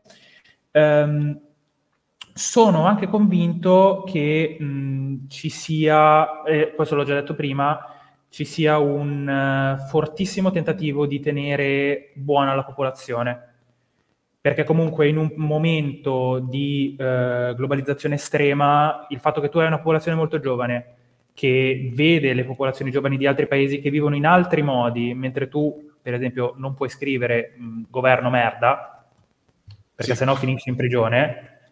Già solo il fatto di vuoi Cristiano Ronaldo, te lo prendo, è una cosa abbastanza importante. Cioè ti dice proprio tu stai tranquillo, a te ci penso io, divertiti, e a tutto quanto il resto del mondo, tutti quanti i problemi del mondo ci pensa la corona. Ed è... Ma anche magari questo processo serve a evitare che quello che poi è successo nei paesi della penisola araba, no? I figli dei ricchi andassero a studiare a Londra ci rimanessero, dare anche un incentivo alla classe dirigente formata nell'elite di tornare e creare infrastrutture dirigenziali di altissimo livello, perché se tu formi classe dirigente, che è quello che succede letteralmente in Italia con la fuga dei cervelli, se tu formi... spendi soldi, perché l'educazione costa soldi allo Stato, tu formi, no? Un medico, vi faccio un esempio con l'Italia, poi il medico se ne va fuori dopo che tu l'hai formato, perché il mercato gli conviene a livello di vista personale, lo Stato ha perso un investimento sia di sul capitale umano, sia un investimento in termini economici. Quindi far tornare quella classe dirigente che si forma alla London School of Economics e non rimane a Londra, ma riportarla nel mercato interno, anche attraverso lo sport, il lifestyle, eccetera, eccetera. Non so chi di voi è stato in quella parte del mondo, ma nonostante le differenze radicali nel modo di vivere, quella tendenza all'occidentalizzazione e ai costumi dell'Occidente c'è sempre stata. Non è un... ok, mettiamola così. L'arabo non compra il Rolex perché gli serve un orologio, ma perché il Rolex è uno status symbol di un certo mondo, che è il mondo occidentale. Non compra Ferrari o Lamborghini perché vuole una macchina che va esclusivamente veloce, ma anche per lo status simbolo occidentale che quella macchina dà. Mettendo un po' di occidente con lo sport nel mercato interno, puoi mirare ad avere un processo culturale senza staccarsi troppo, perché non... cioè, l'Arabia Saudita non diventerà mai il... come si dice? La terra... non diventerà mai la terra dei diritti umani, ok? Le donne non avranno mai pari diritti, anche se si stanno muovendo un pochettino su questa cosa qui. Cioè, rispetto a 20 anni fa è il paradiso, 20 anni fa era l'inferno. Io volevo aggiungere... Vai. Siccome non è una bolla come è stata... non sarà una bolla come è stata la Cina, però secondo me è un progetto a scadenza. Non andranno avanti così continuativamente, nel senso che per loro, siccome loro sono impostati che è un progetto che avrà un suo apice tra un po' di tempo e poi pian piano, siccome che secondo me coinciderà con quei mondiali, e poi pian piano scemerà, tenendo magari il campionato o i campionati che avranno a un livello medio accettabile, ma senza continuare con questi grossi investimenti. A meno che, credo che questo scenario che tu hai descritto sia tangibile, a meno che seriamente in un'ipotesi sul calcio, che può essere la Superlega, a meno che non ci sia una massiva presenza di squadre di quelle zone. Sì, questo assolutamente. Questo cioè, sì, se già si sta parlando di dare una wild card per la Champions League, no? Sì, no, gliel'hanno rifiutata. L'avevano chiesto e gliel'hanno rifiutata. Però potrebbero tornare tranquillamente alla carica il prossimo anno, posto che una di quelle squadre in Champions League viene arata. Sì, sì. Però a livello ovviamente di immagine fa. Secondo me una cosa che stavo pensando dovrebbe coincidere con uno sviluppo a livello sportivo, in questo caso calcistico, a livello regionale. E io non vedo Qatar ha già finito, io non vedo Kuwait... o l'Iran o l'Egitto avere programmi del genere. Rimanere isolati da questo punto di vista a livello regionale potrebbe essere uno svantaggio. Sì, questo qua sì, anche perché gli altri che potrebbero farlo sono il Kuwait, il Bahrain e gli Emirati, chiaramente, no? Però comunque il bacino da cui attingere è ridicolo, è limitato, stiamo parlando di pochissimi milioni di persone. Con l'Iran ci sono delle differenze troppo marcate per avere un progetto in comune su qualunque cosa. L'Iran è l'altro player medio orientale, il nemico dell'Arabia Saudita, lo sarà sempre. La storia di inimicizia finirà quando uno dei due verrà distrutto dall'altro, perché parlandoci chiaro, storicamente se le sono sempre promesse, no? Facendosi sempre guerra per mandato, mai solo poche volte. Sono sempre appartenuti proprio a due bolle completamente diverse. Uno era sunniti e sciiti. Sunniti e sciiti anche, sì. Sì, sì, ma se le daranno un giorno, no? È uno dei due è come in Harry Potter, nessuno dei due può vivere se l'altro sopravvive di base. Ci sono conflitti troppo grossi. Cioè, direi piccola predizione, se salta Taiwan partono anche loro. Sì, chiaro. Per dirvi, no, l'Arabia Saudita ha mandato i suoi militari per intervenire in Yemen, dall'altro lato la milizia Houthi, se non sbaglio si chiamano, è foraggiata dall'Iran. Non credo che ci sia uno sviluppo regionale comunitario, ok? Possono unirsi forse l'Oman, quel che rimane dello Yemen, i tre Emiratini, ma basta, finisce lì. Comunque anche l'Egitto non ha queste risorse a livello economico per poter investire così tanto nello sviluppo sportivo. La Giordania, eccetera, eccetera, sono player che non esisteranno nello sviluppo sportivo e quant'altro. Quindi come finisce questa Saudi Vision 2030? Andando in chiusura, pigliato questa prediction, parto da Carlo. Come finirà lo sport in Arabia? Qual è, facci un prospetto di quello che sarà lo sport in Arabia. Allora, lo sport in Arabia, secondo me è quello che ho detto prima, cioè nel calcio continuerà a spendere e diventerà una lega non tanto di sviluppo, però magari batterà anche le leghe piccoline europee, sicuramente supererà quella statunitense. Negli altri sport io vedo la reale possibilità diventi un player a livello molto importante, detronizzando anche situazioni storiche come può essere l'Eurolega o appunto andando a prendere giocatori dalla NBA. E io mi immagino, qua però è una cosa che vorrei chiedere anche a voi, che spenderanno ancora nel mercato europeo per quanto riguarda il calcio, soprattutto per le società. Io credo che non spenderanno per le società, ma spenderanno per portarsi sempre sul mercato interno. Cioè, credo che il passo sia tracciato. Secondo me. Sono molto in disaccordo. Credo che il passo sia tracciato.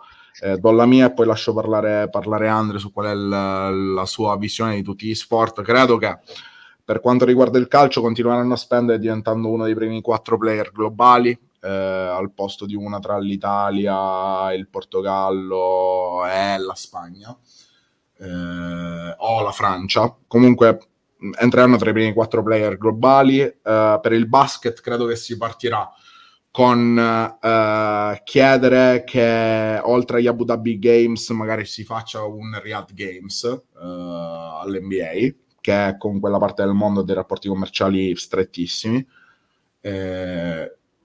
ma credo che qualora si creasse una lega professionistica di basketball e si volesse rendere di alto livello, ci sarà un depauperamento del basket europeo ai danni dell'Arabia Saudita, a favore dell'Arabia Saudita, perché il gap di spesa è troppo ampio. Non so però quale sia il mercato, perché comunque manca una tradizione cestistica forte, mentre c'era una tradizione calcistica fortissima. Credo, e su questo sono abbastanza sicuro, che si tenterà in qualche modo di diventare un player globale su uno sport che noi non cacchiamo, ma che è letteralmente lo sport più seguito al mondo dopo il calcio, che è il cricket. Sì, ci stavo pensando anch'io. Sul cricket gira una quantità di soldi che voi nemmeno immaginate. È letteralmente il secondo sport più seguito al mondo per numeri. È ragione di vita per tantissimi. Sì, però non è totalmente in mano all'India? No, assolutamente no. No.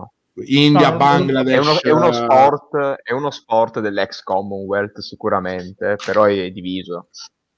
Okay. L'India è... come si dice... fortissima, ok? Però non è circoscritto... all'India. È India, Australia, Sudafrica, Nuova Zelanda, Pakistan, Sri Lanka, Bangladesh, per farti capire, sono quei paesi a cui loro prendono la mano d'opera, ok? A basso costo. E credo che uno dei mercati su cui si muoveranno sarà anche il cricket.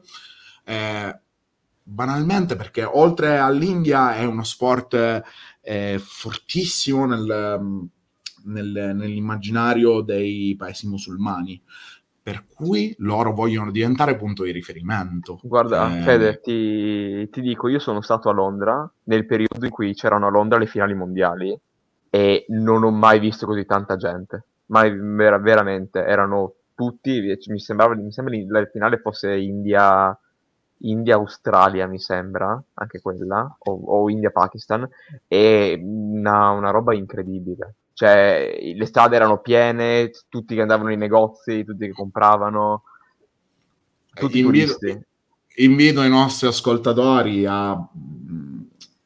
Noi pensiamo che le icone globali siano quelle che conosciamo noi, no? Non è assolutamente così.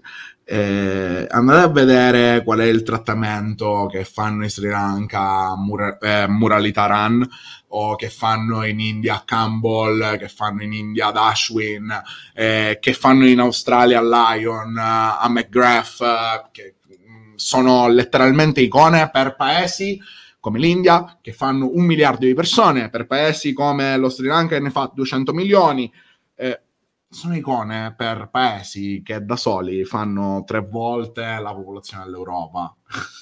Non è una cosa niente, ed è un mercato su cui girano un sacco di soldi. Diventare un attore globale lì significa metterti al centro del mondo musulmano. Sì, c'è una commissione anche con la religione, però quello è un mercato che secondo me aggrediranno. Stanno aggredendo il mercato dello show entertainment con UFC, con la WWE, con i circuiti box indipendenti, anche perché la tradizione degli sport da combattimento è fortissima nel Medio Oriente. Dai tempi dei romani, quindi su quello tenderanno a diventare un player globale, tutto in nome dello sport washing, tutto in nome del diventare una powerhouse per una parte del mondo, ma perché a quel punto accontentarsi di una parte del mondo e non mirare a diventare una powerhouse almeno sportiva per tutto il mondo, cioè letteralmente tutto il mondo. Stanno investendo davvero un sacco di soldi, rinunciando, occhio, perché lo sport washing comporta anche che tu per forza debba rinunciare a delle cose che sono viste come inaccettabili da quella parte del mondo a cui vuoi rivolgerti. A Saudi 34 per i mondiali le donne probabilmente saranno messe allo stadio, è una cosa letteralmente impensabile, epocale, epocale per loro segna un'epoca. Sì, ma per dirti, se non sbaglio, ho anche letto che permetteranno l'acquisto di alcol allo stadio. Sì, pure, ma per farvi capire, no? La WWE quando iniziò a combattere le donne, o non combattevano, dovevano stare con vestiti lunghi. Io non so se sapete come si vestono le divas in WWE, però alcune si vestono in maniera succinta. È una cosa che non sarebbe stata possibile, ma su cui c'è stata un'apertura. Stai rinunciando a una parte della tua cultura per farti vedere al mondo in un certo modo. Vedete che non è come dite voi, noi qua, nessun problema se Becky Lynch lotta in culotte, se Charlotte Flair lotta in culotte. Noi le donne allo stadio, nessun problema, e se ci vogliono andare con la macchina, vadano con la macchina, possono guidare. Quando si parla di Saudi Vision, come si dice, si parla di una diversificazione, un distaccamento dal petrolio, e anche una diversificazione, un distaccamento da quei valori dell'Islam radicale, di quello dei fratelli musulmani, per capirci. È un'apertura a un mondo più globalizzato, e non sarà mai il paradiso per le donne, però io non... Ok, mettiamola così, non vedo lontano quel momento in cui nel 2034 ci saranno i mondiali e non ci saranno magari problemi per quelli che vengono dall'estero, se appartenenti alla comunità LGBT, di avere fusioni, ok? Non la vedo così lontana. Vedo quello come la vetrina in cui metteranno in mostra tutto quello che sono diventati. Ci sarà una campagna mediatica incredibile per farti fare magari il turista a Neom nel 34 e poi andarti a vedere la partita, per fare scoprire quella che è l'Arabia Saudita, che non è solo deserto, nonostante sia non popolata per il 70% del suo territorio, e per far capire agli altri stati arabi, agli altri stati musulmani, che quello è il centro. Ed è importantissimo, e qua vado in chiusura, quello che stanno facendo alla Mecca. Per chi non fosse avvezzo, la Mecca è quello che è Roma per il cristianesimo. Loro stanno costruendo la moschea più grande del mondo alla Mecca, la Mecca Mosque, con una spesa di circa 4 miliardi di dollari per farla diventare un luogo di pellegrinaggio, no? E già la Mecca è un luogo di pellegrinaggio. Il Coran richiede che un musulmano vada almeno una volta in pellegrinaggio alla Mecca. Fare diventare la Mecca quella che è Gerusalemme per altre religioni, farla diventare anche un posto di pellegrinaggio per non solo i musulmani, ma anche per legittimamente i turisti, farebbe diventare la Mecca il centro del mondo musulmano più di quanto non lo sia ora. Ed è un qualcosa che di cui io vedo solo i lati positivi, nonostante io rimanga molto critico nei confronti dell'Arabia Saudita. Un avvicinamento dell'Arabia Saudita all'Occidente è, in un mondo che si prospetta quanto mai diviso tra due blocchi, perché nel 2034 ci sarà il blocco sino-russo e il blocco occidentale ancora più divisi di quanto sono oggi sono ai minimi termini. Vedo un'Arabia Saudita che ha un futuro da intermediario tra questi due mondi di... Ok, mettiamola così, sarò forte, lo vedo come uno dei primi 10 player globali, e ora probabilmente in top 15. Vedo quel mondo tutto unito, quindi Kuwait, Bahrain, eccetera, eccetera, come uno tra i primi 5 player globali. A sfavore della... Riesce ad essere unito quel mondo? No. Okay. Però se c'è comunità di intenti potenzialmente lo è. Se c'è quell'unità di intenti, a livello meramente geopolitico e player globali, tu avresti Cina, Stati Uniti, UK, perché lo UK rimane, l'India, di modi su cui magari faremo una puntata. Quello che sta succedendo in India è clamoroso, anche lì lo sport c'entra abbastanza, però stiamo andando davanti, cioè stiamo andando di fronte a quello che è una simile dittatura per 1 miliardo di persone. E poi vedo l'oro. Okay. E non è una cosa niente, okay. Perché vedere l'oro nei punti significa non vedere una tra la Germania e la Francia, capite? Sì.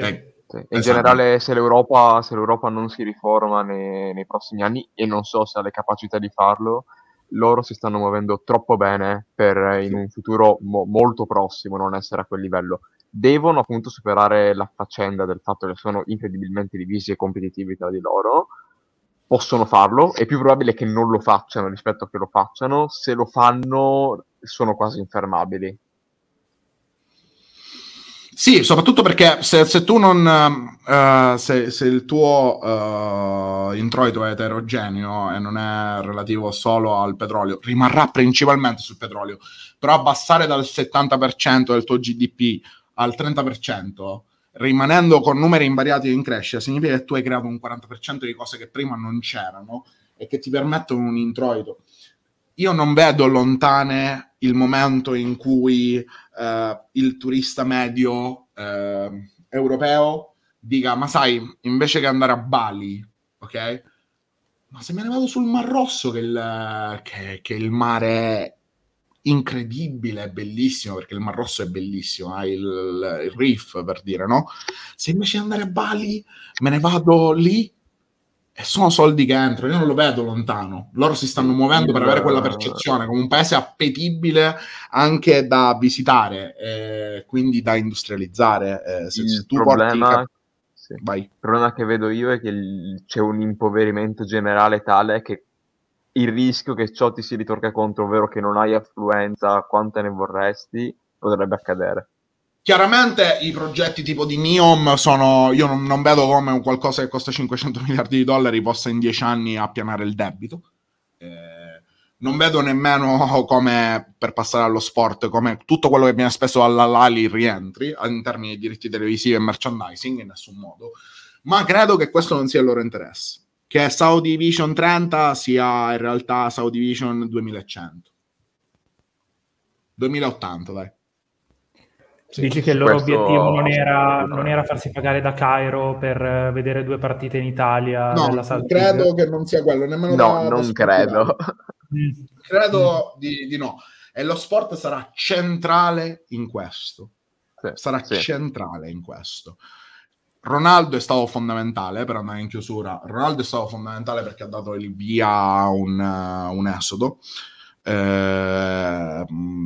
Porta un'icona globale che in qualche modo qual è la cosa di Ronaldo? Ronaldo è lo sportivo più seguito del mondo, no? Quando lui firma per l'Arabia Saudita, quello è un endorsement di un'icona globale, una delle prime 10 icone globali.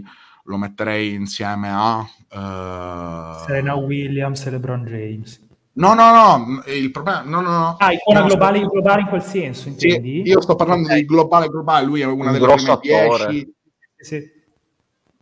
Cioè, stiamo parlando di una persona globalmente più riconoscibile di Obama, ok? Nella percezione comune, se tu vai in Bangladesh e mostri una foto di Obama e una di Ronaldo, riconoscono Ronaldo, ok? Sono più le persone che riconoscono Ronaldo rispetto a quelle che conoscono Obama. Fammi pensare ad altre icone globali. A Musk, lui è sul livello di Musk, a livello di interaction e quant'altro. Credo sia il primo al mondo per interazioni sui social.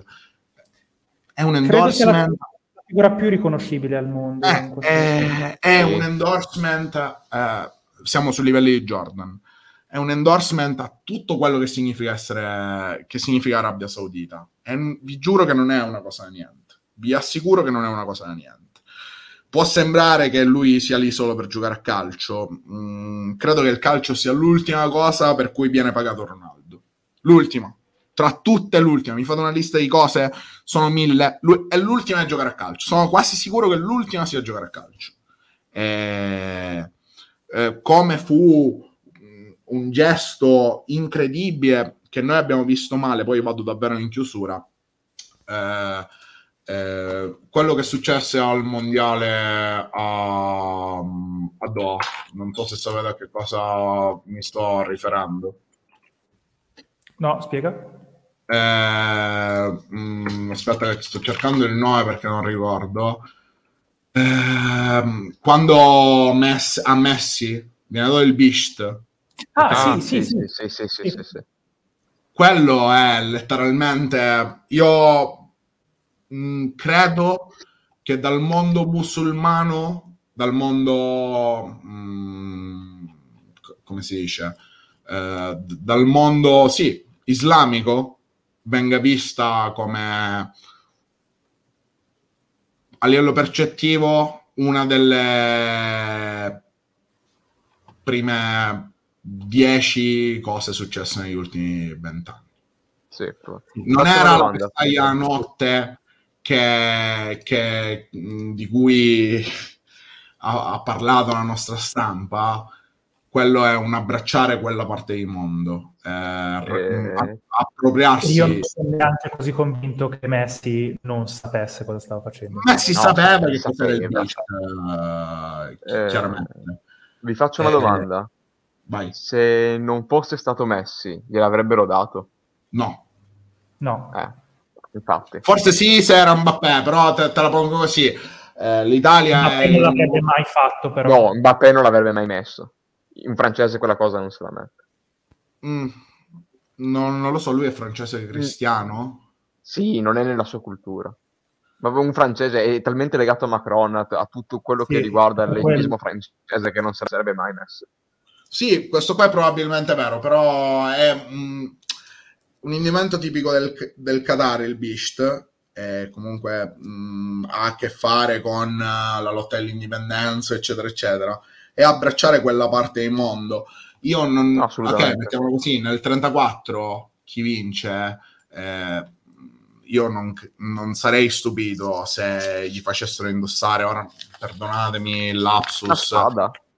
No, la tunica, quella là, se la premiazione fosse con la tunica, come si chiama? La non so se avete visto il combattimento Fury contro Ngannou, gli hanno dato praticamente un paludamento simile.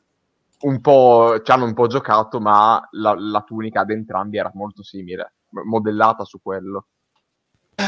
Poi con questi troni che ovviamente ricordavano la monarchia, esatto. Però quello che ti voglio dire è, non è un segno di riconoscimento, ok, mettiamolo così. Sì, assolutamente, cioè, è un grande simbolo per chi è legato, è ovviamente un simbolo incredibile di riconoscimento. È per noi è una vestaglia a notte, per loro è appropriamento culturale di qualcosa, ok? Io non sono sicuro che sapete quella che probabilmente è una delle mie ipotesi, e poi qua vado in chiusura e la lascio in sospeso. Io non sarei stupito se una delle prossime icone che loro prenderanno globali si convertisse all'Islam. Facesse una sorta di coming out dicendo riconosco i valori dell'Islam. Può tranquillamente essere, non saprei chi. Veramente non saprei chi. Potrebbe essere, cioè deve essere uno che non si è mai esposto dall'altra parte. Quindi non LeBron James. No, uno che ha giocato con LeBron James. Nel senso... sì. Che qualcuno di questi... io sto studiando il Corano in questo periodo, quindi mi sentite parlare in maniera entusiasta di queste cose, nonostante rimanga critico, perché comunque mi sto informando per capire meglio il mondo che mi attorno. Se qualcuno recitasse la Shahada su Instagram o su un altro social di questi player globali, di questi icone globali, non mi stupirei. Che poi la conversione all'Islam è letteralmente come funziona, questo per darvi un po' di cultura.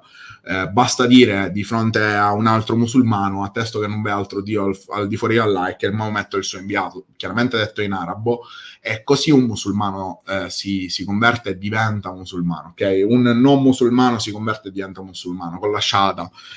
Non mi stupirei se succedesse, vuoi perché ci creda davvero o vuoi perché sia qualcosa di marketing, però lo vedo come uno scenario abbastanza, ok, non uno scenario ipotetico, lo vedo come qualcosa di realmente possibile nel brevissimo termine. Potrebbe essere Ronaldo no, perché è cristiano. No, quello che ha detto Carlo, secondo me lui potrebbe.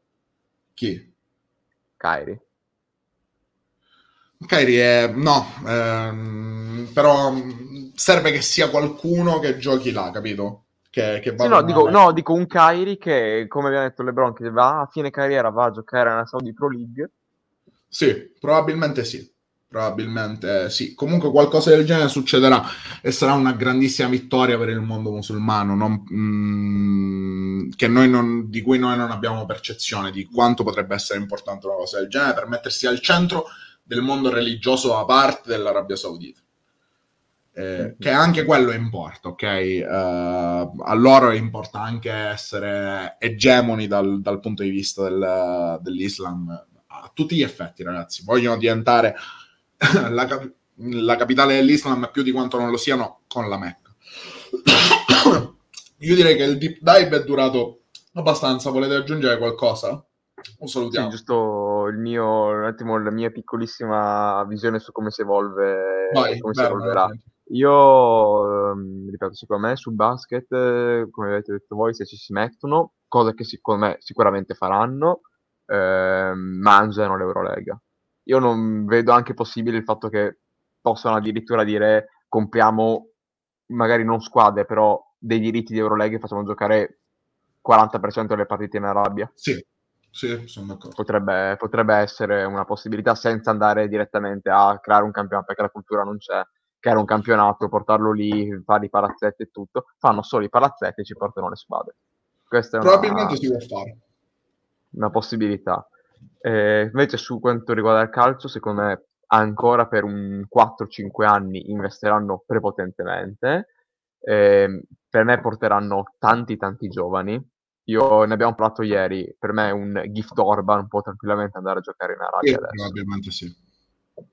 Un po' perché, ma questa è la mia visione, secondo me tanti giocatori africani per cultura saranno attirati.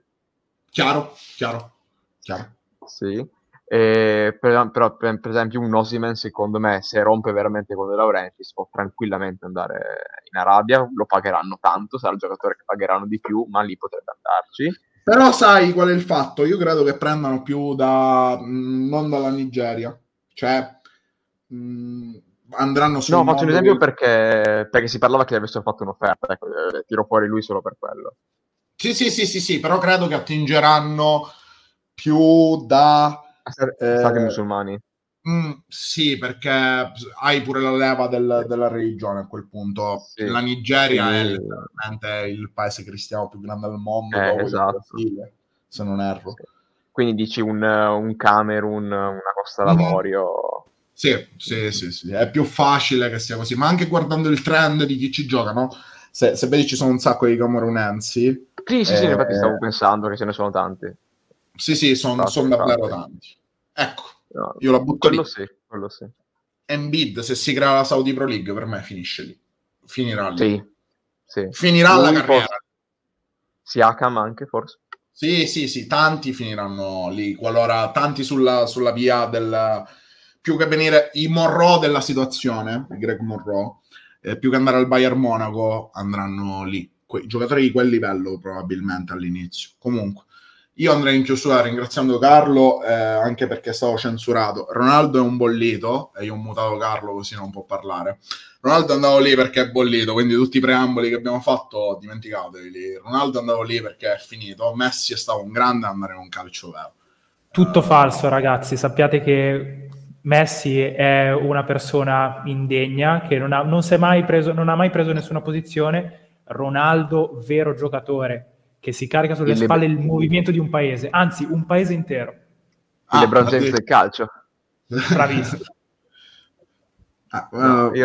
Secondo me sono entrambi giocatori assolutamente sul viale del tramonto. Messi per tante ragioni, io condividerò sempre il fatto che il mondiale è stato leggermente pilotato, per me non c'è nessun dubbio su questo.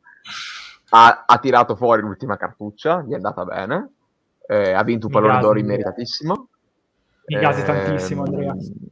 E comunque essendo in generale di livello maggiore di Ronaldo lo sempre stato. Questo è chiaro. Qua mi è sgasato invece, qua mi è sgasato tanto.